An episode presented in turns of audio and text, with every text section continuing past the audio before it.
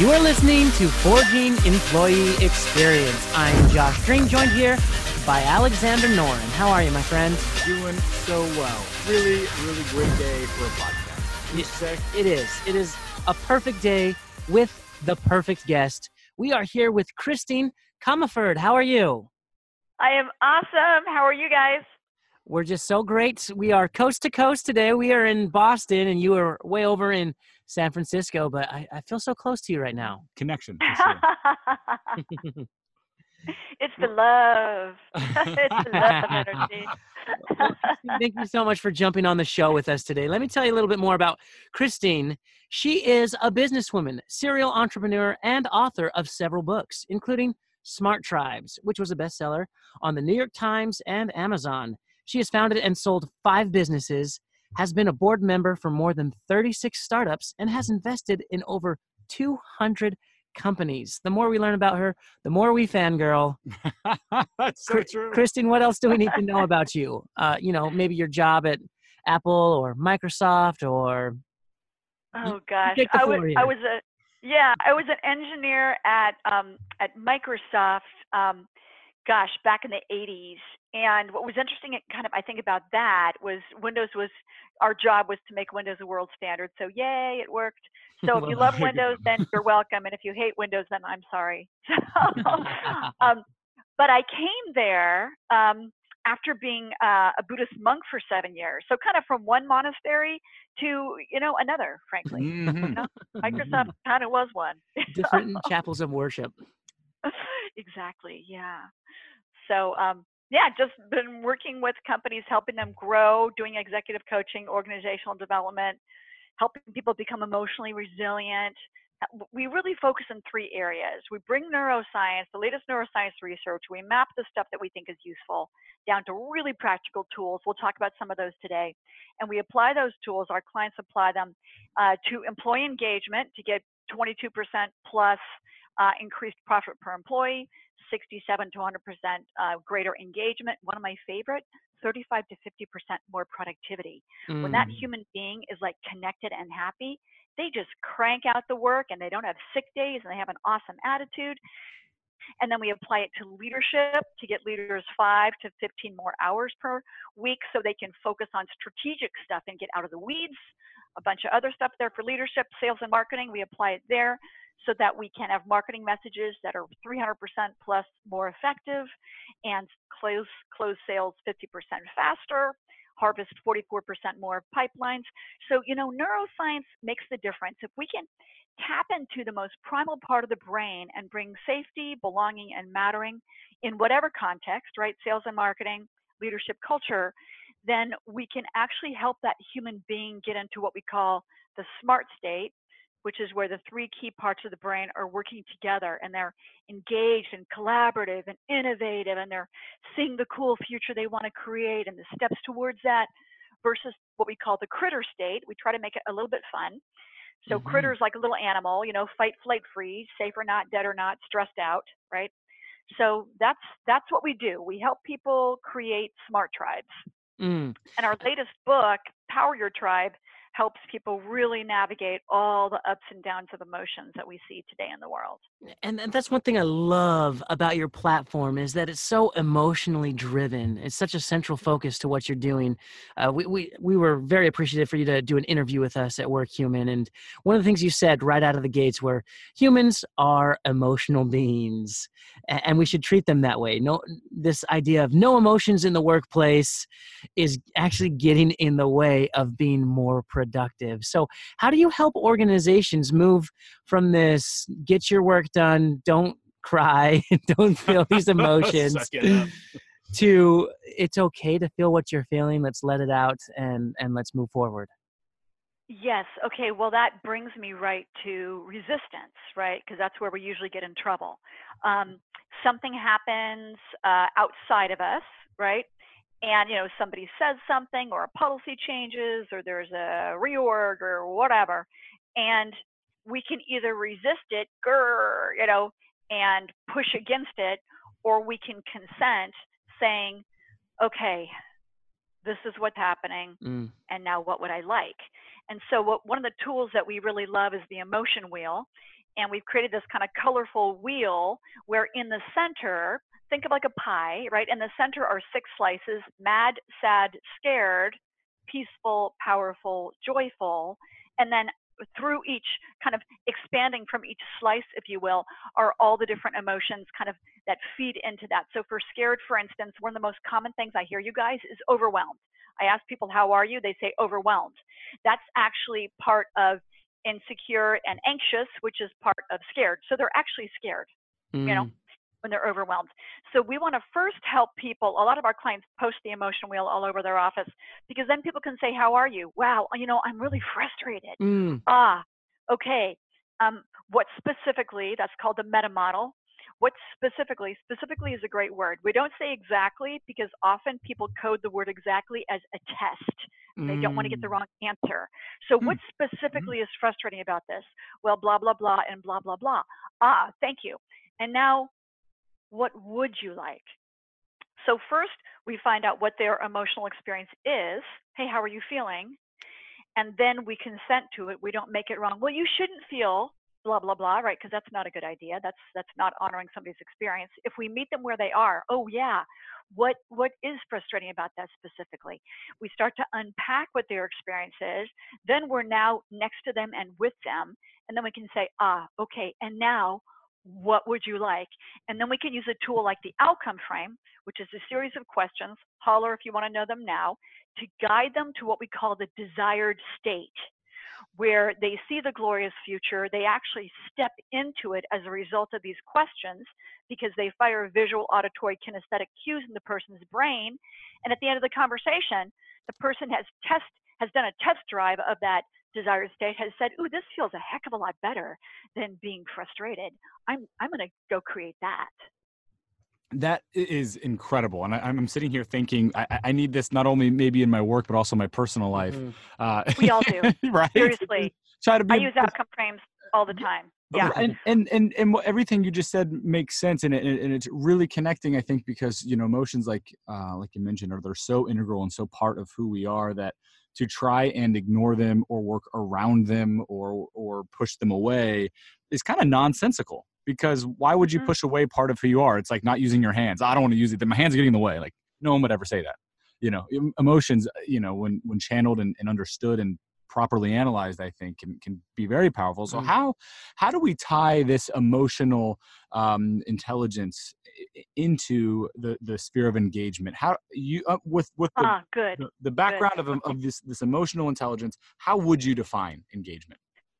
Okay, so so for starters, let's just make sure for those listening, if they're like, "What the heck, emotional engagement?" So so people hear about emotional engagement and then, excuse me, um, emotional intelligence, and if you read all the emotional intelligence books, which I have, they basically say, uh, "Change your emotions," and I'm like, "Yeah, if people could, they would have already." Right. Um, so emotional intelligence books kind of irritate me. Um, mm-hmm. There are two tracks to emotional intelligence, just for a quick summary.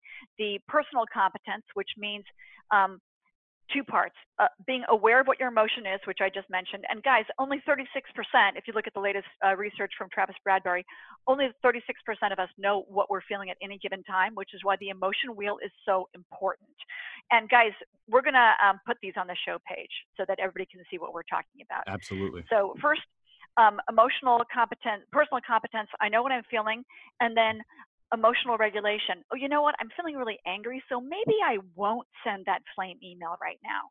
Okay? So awareness of your emotions and then regulating them, choosing not to, you know, act on them if you're not in one of those, you know, productive ones. Second, social competence, being able to be aware of what people's emotions are, paying attention to that, asking them, etc., and then being able to navigate. Okay, so first, that's what emotional intelligence is. So it's really helpful to first say, wow, am I working on my personal competence or do I need to work more on my social competence? Mm. So first we get awareness around that so we know where to focus, okay? And then second, engagement is actually if we're just going to geek out but and i do want to go back to the outcome frame in a sec engagement is is really if you look physiologically what it is it's the experience of the firing of the release of one hormone and two neurotransmitters and the hormone is oxytocin the bonding hormone the feeling connected with someone everybody experiences oxytocin on a regular basis. If you just hug somebody, you know, for a few seconds, you're going to get a little dose. If you hug somebody for 20 seconds, don't do this in the workplace. It's awkward. It's a little bit too long. Okay, do this at home. Okay, when you hugging for 20 seconds, um, you're going to totally be flooded with oxytocin. You guys have experienced it when you when you come into like a group, right? And everyone's like collaborating and connecting. It's it's that bonding hormone. Mm. Okay, so oxytocin, and then next um, serotonin, feel good. So you get the oxytocin flowing, and boom, neurotransmitter serotonin is fired.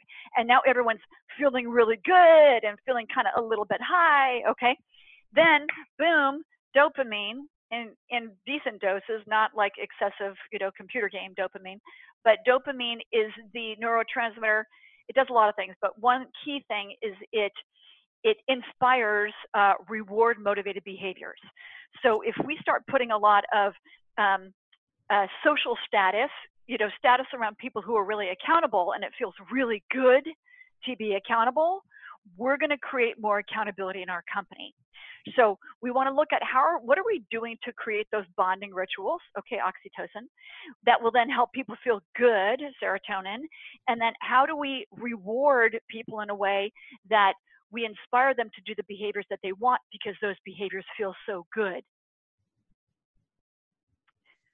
amazing. So. I'm, I'm, sitting here. I'm, my brain has to catch up to everything you just said. we're, we're, we're, diagramming this on our yeah. notes right now. Trying to trying to make sure it all makes sense. I I love that because uh, this definition of engagement is is one that actually has a a, a, scientific backing here. You know, it's, it's this idea if, if, if these things are happening, then then you're engaged.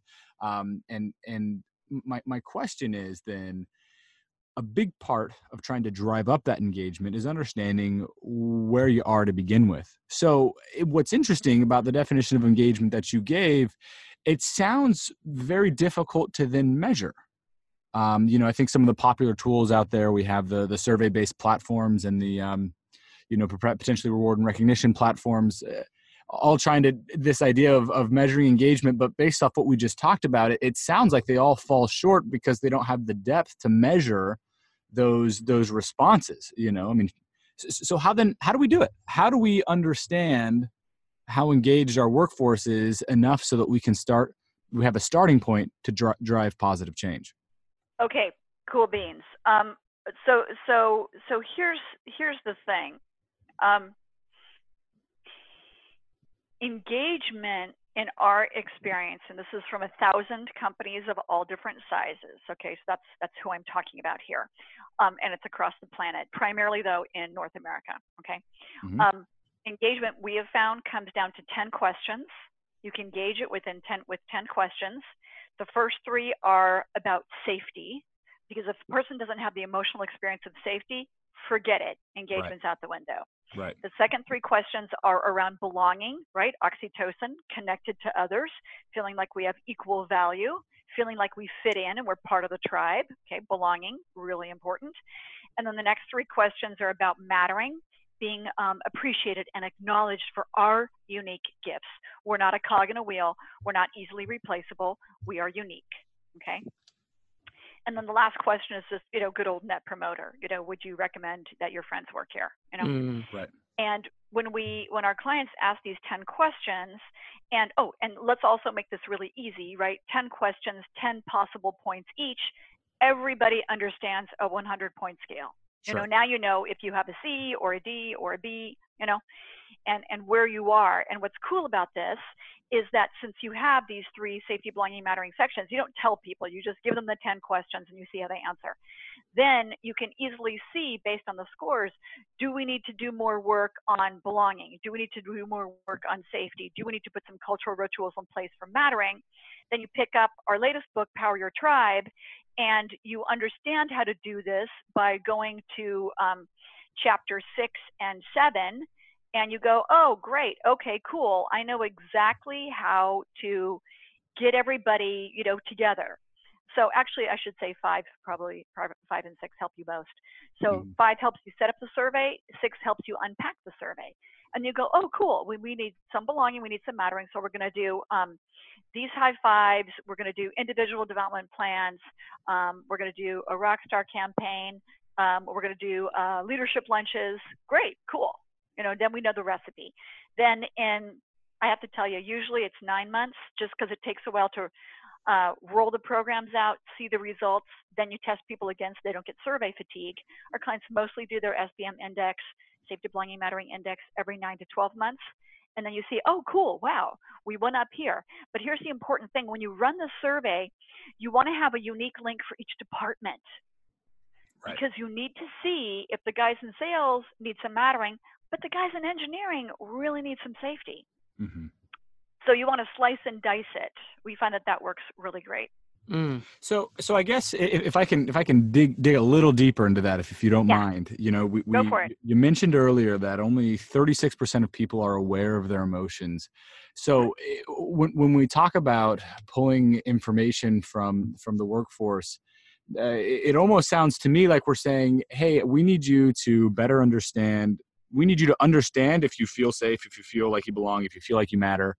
um, and then interpret that onto this one to ten scale. Do you do you think that folks have a hard time doing that as as oh. which which then which then might lead to you know worst case scenario only 36% of the respondents are responding accurately and the rest is guesswork um, what what do you find there yeah good good okay great question sorry let me be more clear um, you're just asking them a question okay um, so here's one. It's safe to try new approaches to innovate, to be vulnerable, to share my ideas at work. Okay. That's a question you're asking them. They don't need to know that that's one of the safety questions. Okay? You're just asking them questions. When I make a mistake, I'm corrected with respect and the desire to help me improve. And they're answering um, whatever, however you guys like to do it. Most of our clients put words on it. You know, sure. Um, uh, never, rarely, somewhat consistently, consistently, always. Of course, right. For example. Right. So as you ask them these questions, I understand the expectations of me and my performance. I'm motivated by and find meaning in the company's mission, vision, values. So you ask them these questions, they rate their answer uh, behind the words, you know, somewhat consistently, whatever. You have a number, right? So mm-hmm. most of our clients have five possible answers. For example, you know, never would be zero, rarely 2.5, somewhat consistently five, consistently 7.5, always 10. Right. So that's how you then get the total. So the questions cause a person to think about their experience. And as they think with their intellect about their experience, um, they might not be able to name their emotions, but that's okay. They're just telling us what their experience is. We can unpack the emotions behind the question. Does that make sense? Mm, it does. Yeah. So it's just making sure that when you ask the questions is so what what it sounds like to me then is if you want to understand how engaged your employees are, you you shouldn't just wing together a couple of survey questions on your own and and and send it out, but rather be very intentional about the wording, the phrasing, how the question is um, is presented, so that employees are relying on intellect and reflecting on experience rather than trying to interpret how something made them feel. Uh, yeah, yeah. Be- well, that's beautiful. Because based on their experience, the feeling is below it. Right. You know? Of course. Yep. But, absolutely. But, and and we'll get the feeling by unpacking the answers. Mm-hmm. But we want to make it really easy for them to intellectually answer. Right. Um, and then of course there's a comment field, which is gold right? The gold comes through the comment field. Every question has a comment field, so people can add any additional comments where there's always some juicy stuff that people tell you. And that's so where, really and that's where you can get a little more depth to, you know, yeah. beyond the the five points for one question. You get five points and, and a little narrative there. Now all of a sudden you have a really great understanding of how does this person feel, right? In, in whatever yeah. aspect that that question's speaking to. That's fantastic. Can I have just like a minute or two to go over the outcome frame? Oh, please. Absolutely. The microphone is yours. it's really important because this is how we help shift somebody's state. Okay, so here we are in our present state, and we're like, darn it, I want something else. Okay, that's right. the present state. The desired state is what do you want? But have you guys ever noticed that a lot of people don't actually know what they want? Mm-hmm, they know what right. they don't want. yeah, of course. So, so before you do an outcome frame, if people don't know what they want, find out what they don't want I don't want so much stress. I don't want so much work, you know, whatever. I don't want to be in the weeds so much, whatever they don't want, and then find the positive alternative. So if you didn't have so much stress, what would you have? What's the opposite? Oh, well, um, I'd have more peace. Good. Okay. So that's what they would like. So here come the six questions. These are guiding a person into their desired state. When you use the outcome frame, please linger. Do this for at least 10 minutes, ideally 15 minutes, really answering the, asking the questions, really drawing out lots of answers because the person's brain then will actually take them into that future desired state and they will say, oh, this is delicious. I actually want to create this. If you do one too quickly, it'll be, well, that's just a fantasy. They won't actually fire enough visual, auditory, kinesthetic cues to frankly believe it. Question mm. number one what would you like? So I'm going to give you guys an example for each one. What would you like? So that's like a, a positive outcome that you can create and maintain. It's not for Brad Pitt to give me a million dollars. Okay, what would you like? Um, I would like more strategic time. Okay, so something you can create and maintain, something you can own um, the outcome of. And then number two, what will having that do for you? How will you feel? What will the benefits be? Well, with more strategic time, I'll feel more engaged and energized, like I'm really making a difference to the business. I'll feel proud and peaceful and powerful. I'll sleep better at night. I'll be more fun to be around, etc. Question number three, how will you know when you have it? This is the proof question. So the person wants more strategic time. How will you know when you have it? Ah, I'll have more strategic time when I spend two hours or more each week on strategy and visioning when I cut the number of meetings I attend by 25%, when my direct reports are at leadership level five or more. Good. Now we've got some proof. Okay, so as we implement this plan, we can check back to make sure we got it. Here comes question number four. This is my favorite. What of value, what that you value, might you risk or lose? What side effects may occur? So this is basically what might they have to let go of or what might change. Okay, so hmm, to get more strategic time, oh shoot, you know, I may initially feel less important, less involved in the minutia. Ooh, have to let go of some control, uh, resist a temptation to rescue people, and then invest time in cultivating and um, cultivating my directs, right, more powerfully. Okay, huh? All right, so I'm gonna have to do that stuff if I want more strategic time, huh? I never actually thought about that. See, question number four helps you realize why you don't have it now. Question number five, where with whom would you like it? Well, I want it within 45 days. I want it at work. I want it with my direct reports. Easy. Question number six, what are your next steps? So I want to set up recurring meetings in my calendar uh, and one-on-ones to offload some work, to build leadership, to determine which meetings to skip, uh, to, to um, set up my recurring strategic time. Um, I need to roll out effective uh, meetings and delegation processes. I need to create a plan so that this can really be my reality within 45 days or less. So as we take them through these six questions, and I just did a super fast one, right? We want it. We want them to uh, really have a chance to test drive what that would be like if they had it. Mm. You can do outcome frames in a group. One of our clients launched a product. It wasn't really well accepted by the market because, frankly, they didn't do enough customer research. Everybody was pointing fingers. Everybody was mad. The CEO gathered everybody up. Okay, guys, okay, engineering team that's that's angry. Let's sit down. Let's do a group outcome frame. What would we like? Well, you know, we want a product that works that our customers like. Okay, good. What will having that do for us? He walks them through an outcome frame. Fast forward four months, new product out in the market, customers super happy. And by the time the meeting was over of actually doing the outcome frame, everybody was liking each other again. You know, the blaming was over and they were in action. Okay. Mm-hmm great tool to use alone, individually, uh, with a team. Use it at home. I use an outcome frame with my mom when she was dying of leukemia and she was really angry, mm. you know, and she said, you know what? I don't want to be angry anymore. Good. Okay. What will having that do for you? Well, I'll be nicer. You know, I'll feel better. Da, da, da, you know.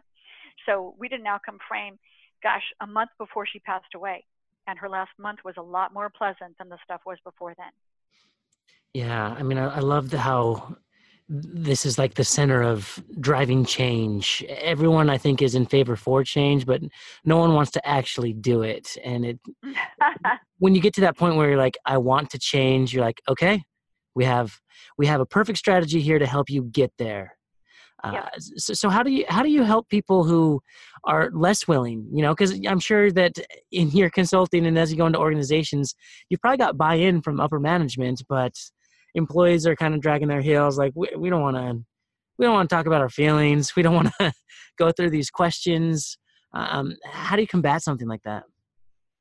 Yeah, um, and and it goes back to finding out what they would like or not like. Mm. Because if they're resisting, right? If they haven't quite consented yet, if they're resisting, what is it that they're resisting?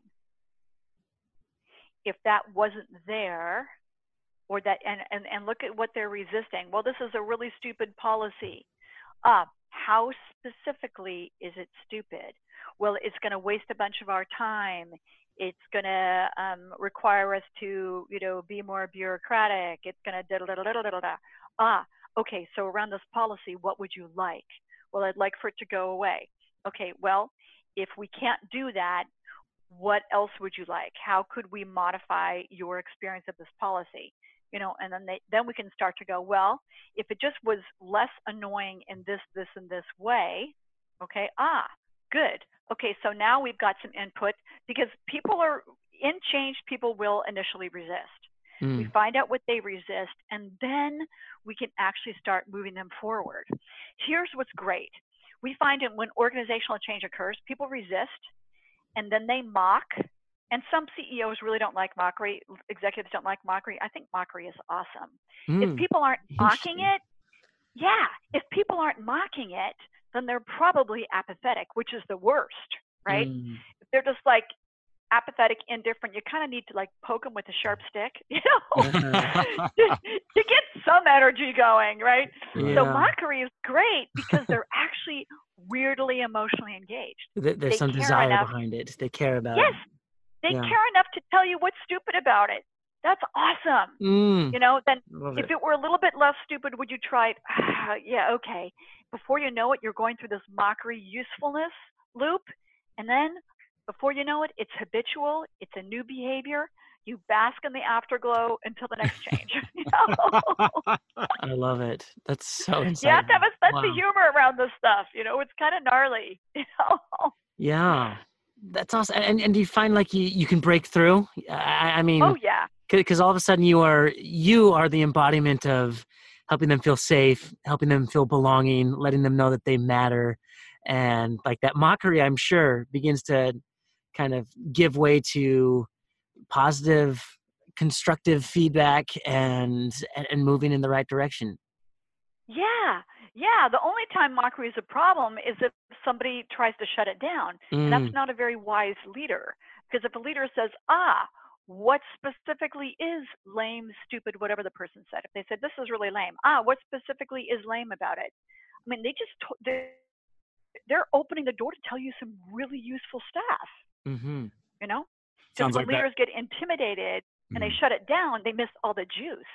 Hmm What were you going to say? I just said, sounds like you, you the, the leader really has to uh, check that ego, right? I mean, if if uh, if they're Oh, yeah. unwilling, if they're unwilling to, um, uh, what is the word? Face with some negative r- r- responses, then you know they're Yeah, or they make it gonna be successful. personal. Make it personal. You know, they're right. like, oh, they don't Ah. like me. because of this whatever. Mm, when it's really Yeah. about the organization itself.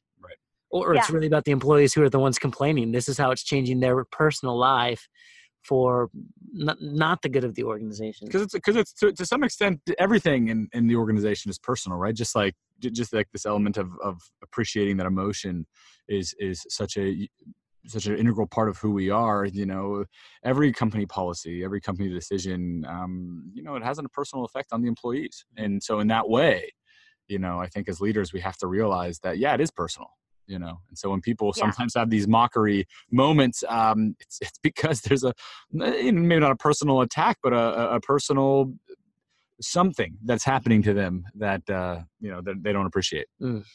so You know what? Okay, that's a great point. So here, here's shorthand for that. Um, whatever the human behavior is that is quoted quotes problematic, first look at what that person is asking for.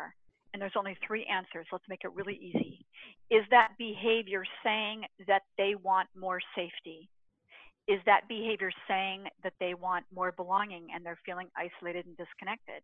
Is that behavior saying that they want more mattering and they don't feel that they're being acknowledged and appreciated. I tell you guys, seriously, over 30, 35 years, what I've noticed is beneath every human behavior challenge. It's just a lack of safety or belonging or mattering. Mm. When, yeah, we get down there and then we go, oh, they're not feeling safe, you know? So Right. we sit down with them and, and they tell us, you know, they're feeling frustrated or how, whatever word they're, they're using. And then we start to unpack it, what specifically, how specifically, compared to what specifically. And then we start to create a plan and a backup plan and a backup plan to the backup plan. And we say, hey, let's do this together. Really important word, brings lots to safety, belonging, mattering. Um, I've got your back, right? We start using all sorts of phrases and words to help them have the experience of safety. Mhm. know? Yeah, and that that that psychological depth just brings such a a refreshing approach to this, man. Because so many times we see a problem, solve the problem, when it Yeah. takes a little bit more time to to dig a little deeper, you see the emotions that are tied to it, and how we can um, get there. I, I just I'm I'm I love that approach. and what's interesting You too know, is, is I think it's on the surface seems like it takes more time, but I, I would I would I would bet, and this is a, a question for you: Do you think that net you actually save time because you're able to Mhm. address the real problem sooner as opposed to potentially quote unquote guessing and and trying to solve it that Mm. way? Uh, yes, you.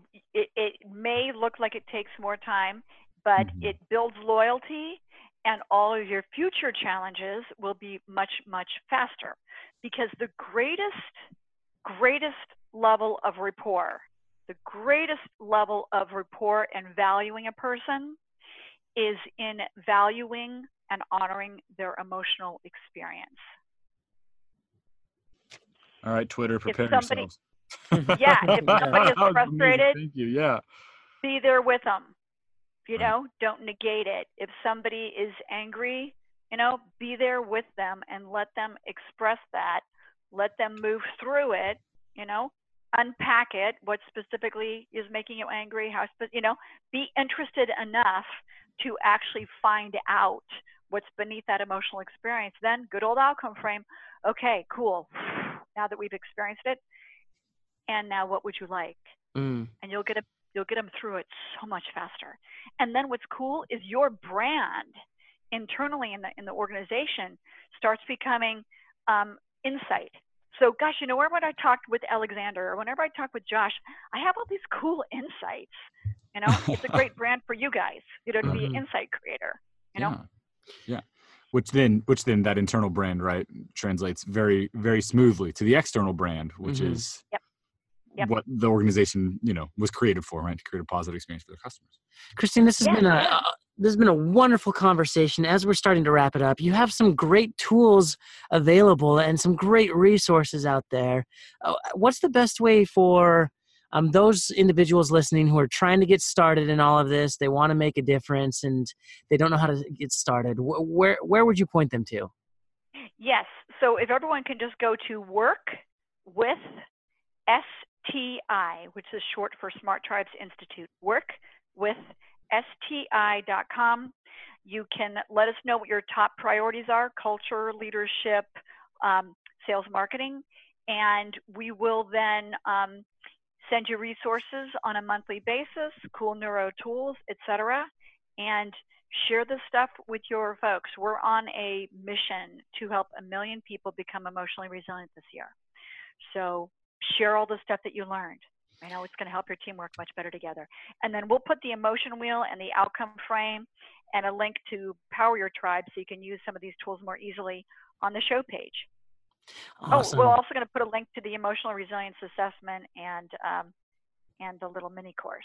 Yeah, which I think is the the I think that's the big win, right? The emotional resilience Yeah. info course. There, there's so much to unpack there. We will definitely be including those notes in the description. And and as we close here, Christine, any last bit of wisdom that you'd like to share with us? In addition to the amazing wisdom that we've already gotten today. Yes.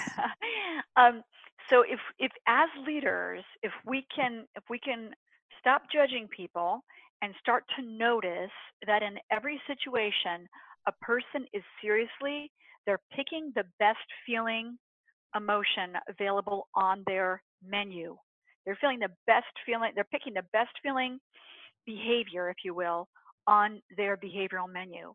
And sometimes the behavioral menu is really limited, like when someone's going through a performance review, right? They might not have that many choices. Well, I can be defensive or I can be scared, right?